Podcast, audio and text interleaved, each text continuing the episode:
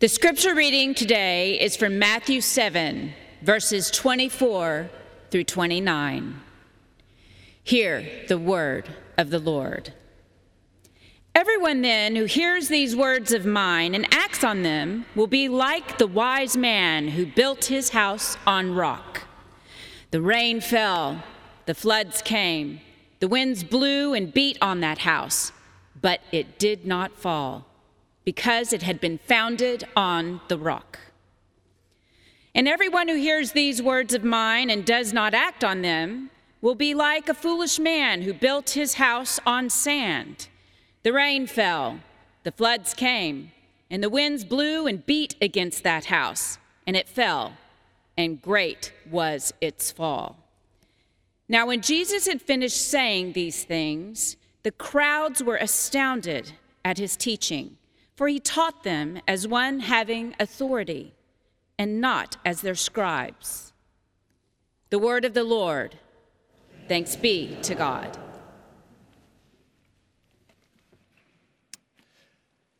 Let us bow before God in prayer. Let us pray.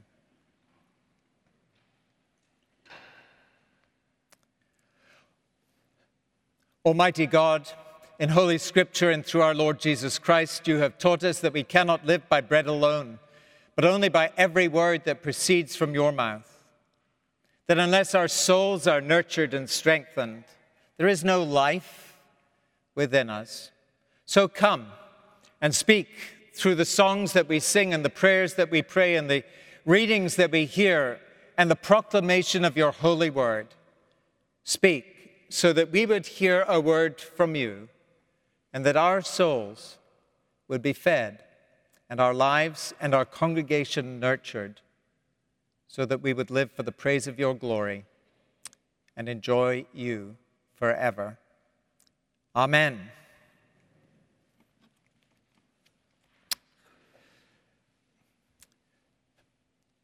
So, this is the day in which we dedicate and rededicate the facility entrusted to our care, a building. The issue of buildings is profoundly biblical, profoundly scriptural, houses and houses of worship. This concern is a really ancient concern, going back to the very beginning of the stories that are told to us in the Bible. So we go back to the books of Genesis and Exodus at the beginning of the Bible, and we find that God's people are nomads. They are wandering in one direction or another. There is Abraham and his family coming from Ur of the Chaldees, modern Iraq, up to Turkey, and then down to the land of Canaan, the promised land. They're nomads, they live in tents, and so too the people of Israel. Later on, as they go into slavery in Egypt and are set free from that slavery and wander through the wilderness, the desert, until they return to that same promised land that Abraham went to. They are living in tents, no buildings of bricks and mortar for them at that stage. But these are not just any old tents, or one of them is not. The tent of worship, which they called the tabernacle, was spectacular. The design was exquisite. It came straight from God through Moses. God was interested in every bit of the design of the tabernacle. Indeed, sometimes when we read those passages of Scripture, unless we are a designer or an architect, we think that they're boring. They are just like construction plans. But they are God's plans for this tent, this exquisite tent within which people will approach God and worship God. But there comes this moment in the Scripture when the nomadic life ends and the life in tents comes to an end, and the people settle in the promised land, and they build for themselves cities of stone and walls and houses of bricks and mortar. And they begin to wonder about the worship of God and whether or not they should exchange the tent or the tabernacle for something more solid, more glorious, more magnificent. And in the time of King David, around a thousand years before Christ, this question becomes a dominant question in Scripture. And David prays a prayer, King David does, to God to say, Lord, what am I to do? I want to build a house for you. This is what I want to do for you. where people will find you and where they will gather for worship. And God responds to that prayer in a couple of ways. First of all, he says to King David, Good idea, but you are not going to be the one who builds this house. Your son will build this house. And he's speaking, first of all, about Solomon. But actually, there's a double entendre here. He's speaking as well about the one who would be the ultimate son of David, and that is our Lord Jesus Christ. But Solomon would build this physical structure, the temple in the city of Jerusalem, the son of David, the literal son, building this temple in the city of Jerusalem for the glory of God. And then God turns things around on David and says to him, You will not build this house for me. Solomon's going to do that. But I am going to build a house for you. And it's a rather quizzical moment. And God is playing with words because even in the ancient Hebrew, the word house, as in English, can have a couple of meanings. There is the literal meaning, and then there is the, the spiritual uh, meaning as well. And that spiritual meaning has to do uh, with a non literal sense of a house in terms of a family. And God says to David, I'm going to build your house and your lineage for years to come. And through that house, the world will be blessed. And as I've mentioned, one of the descendants in that house will be Jesus himself. Of the house, we hear it at Christmas, the house and the lineage of David. We would use it in these terms if we were speaking about a royal family, the House of Tudor or the House of Windsor. And that kind of game is going on in the pages of Holy Scripture, which shows us God's interest both in the physical house, the literal house, and in the figurative house, the spiritual house, bricks and mortar, and the community life of God's people together. And God's interest is in both of these, and they are inescapably tied together. This is an emphasis that some parts of Christian faith have actually missed. They have become so spiritual that they are not grounded in God's love of the material. And this is a mistake. It is to forget that God is the creator, and God is the ultimate designer, and God is the ultimate architect of all that exists of everything that exists. God is, in fact, the ultimate scientist. And once again, many Christians forget this in this tussle between faith and science. There should be no tussle. There is nothing that we discover that God did not know of aeons ago. God put it all together. And all that we ever do is unravel the mysteries that God has built into creation. There is no black hole that God does not know about. There is no dark matter that God does not know about. If there are multiple universes, God knows about all of those. And then down to the minuscule, God knows about the microbes and the bacteria as well. Nothing of this surprises God. God loves the physical universe that God has made. And that part of our world, which is essentially physical, the places we go to, and the things we do with our hands. All of this is of interest to the God of the Bible to whom we turn in worship. Though none of these things are an end in themselves, though God takes pleasure in the beauty of these things and in the structure of these things, it's as if, in a sense, all of this has been designed for his children. Just as parents buy things, things of matter, for their children and share them with them to explore. So God has made all of this creation richly for us to explore, to live in, and not to manipulate in a bad way, but to use as stewards in a good way for God and for us as well. God is interested as well in what all of these material things can do for the building of that other house, the community that God is passionate about. And these two go hand in hand throughout the pages of Scripture.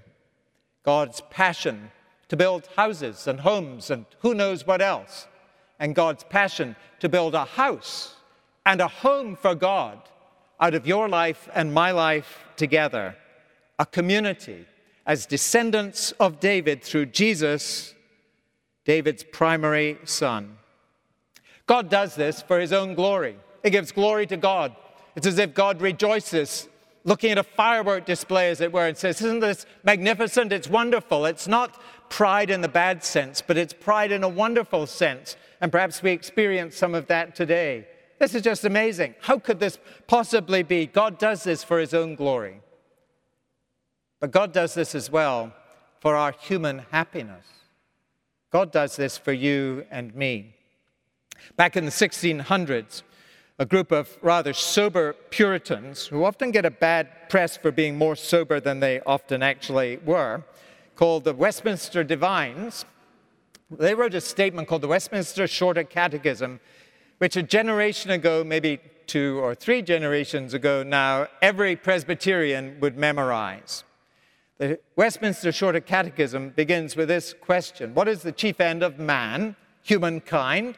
What is our chief purpose in life? And the first part of the answer is not surprising to glorify God. Sounds good, sounds orthodox. But then these sober Puritans add, and enjoy God forever. Find joy in God forever. Find happiness in glorifying God. This strange paradox that as we give ourselves to God, we gain back more pleasure than we can possibly imagine. This is God's passion for us. And it is God's passion for us through the physical universe that God has given to us. We have seen this if you've been watching online, and some of you have been here in the sanctuary as we've looked together at Jesus' teaching in the Sermon on the Mount. Jesus himself is passionate about our happiness. The Beatitudes with which the Sermon on the Mount begins are statements of blessedness, but more accurately, the Greek is the word for happy, for happiness as well. Not a, a, a happiness which comes and goes, which is light, but solid. Oh, how interesting. Solid as a rock. Which leads us to the end of the Sermon on the Mount, Matthew chapter 5, 6, and 7. Beatitudes at the beginning. The passage we read is at the end of the Sermon on the Mount, where Jesus speaks about lives that are happy because they are solid as a rock. He does not promise that life will be free from troubles. There is no such promise in Holy Scripture. If Jesus' life, sinless as it was, was free, was, was filled with trouble and difficulty and ended up in suffering, we will face those kinds of things as well. We will not escape those things. And Jesus says the storms are going to roar, the rain is going to fall, the floods are going to rise, the winds are going to blow in our lives. But what I can give you is a life that is solid as a rock, that will be stable no matter what happens in this life to you. To which we should say, How can we receive this good news? What can we do to obtain it? To which Jesus says, Well, the answer is profoundly simple. He says, Listen to me and do what I say. Listen to me, hear me, and do what I say. Profoundly simple, but to begin with, when you think about it, surely extraordinarily arrogant. Unless Jesus carried in himself an authority which comes from God Himself, unless Jesus carries within Himself divinity itself, unless He is not only the Son of David, but the Son of God. And if you remember the last words we read, the crowds are stunned when He says this, and they don't say, Who is He? Well, His enemies do. They say, We've never heard anybody speak with such authority as this. Indeed, I believe that in Jesus' words at the end of the Sermon on the Mount, when he says, Hear my words and act upon them, then your life will be solid as a rock. He is giving us, he does on a number of occasions, an implicit, an implicit claim to divinity.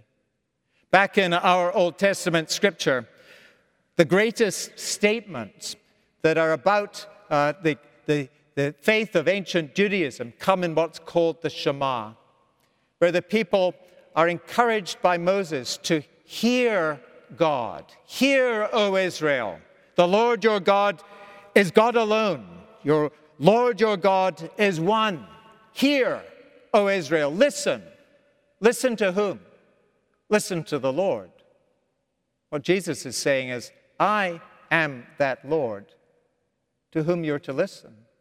Either great arrogance or true. And he says to us, if you do listen and if you follow, and he says, follow me again and again in the scripture, then it doesn't matter what storms will come, your life will be like a house built on a, a rock. An interest again in a house, solid, built on a rock. It is not easy to listen to Jesus. It just isn't. There are so many voices out there calling us to listen to them on the television, in the media, this opinion, that opinion, here, there, and everywhere. All kinds of voices saying, We have the path to follow. In the church, we can be arrogant with that voice and say, We have the path to follow. But let's drop it down a notch and to say, None of us follow that path as we ought. That's why we confess our sins at the beginning of every service of worship. But we do know someone who does have that path to follow and whose voice is worth listening to above every other voice that there is. And this is the person of our Lord Jesus Christ. We will not follow him or listen to him or find that the house of our life is rock solid unless we choose to do so deliberately. It requires a specific act of dedication. And if you have not made that act of dedication, today is the day to do that personally, to dedicate yourself to listen as you have never listened before. But even if we make that our commitment, I don't believe it's possible to keep unless we do it together as the house of the Lord together in the community that Jesus is passionate about building and that it too will be solid as a rock. A community that God strengthens in so many different places around the world through the facilities and the houses that have been built in His name. The physical and the spiritual are all tied together.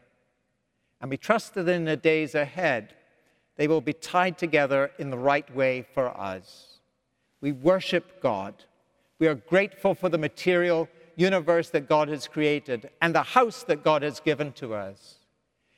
And we pray, I trust we pray, that God would give us, in a changing world where nothing seems to be rock solid, a rock solid faith that will enable us to be the bearers of Christ's light and life for decades to come. May God hear this prayer. Let us bow before God in prayer. Let us pray. Holy God, may you be honored and glorified in this world and through our lives, in this house, and in the house which is the body of each one of us, and in this house, which is the community of faith which worships and serves you through Jesus Christ. Bless us so that we could be your hands and feet, a source of blessing to many, now and always. Amen.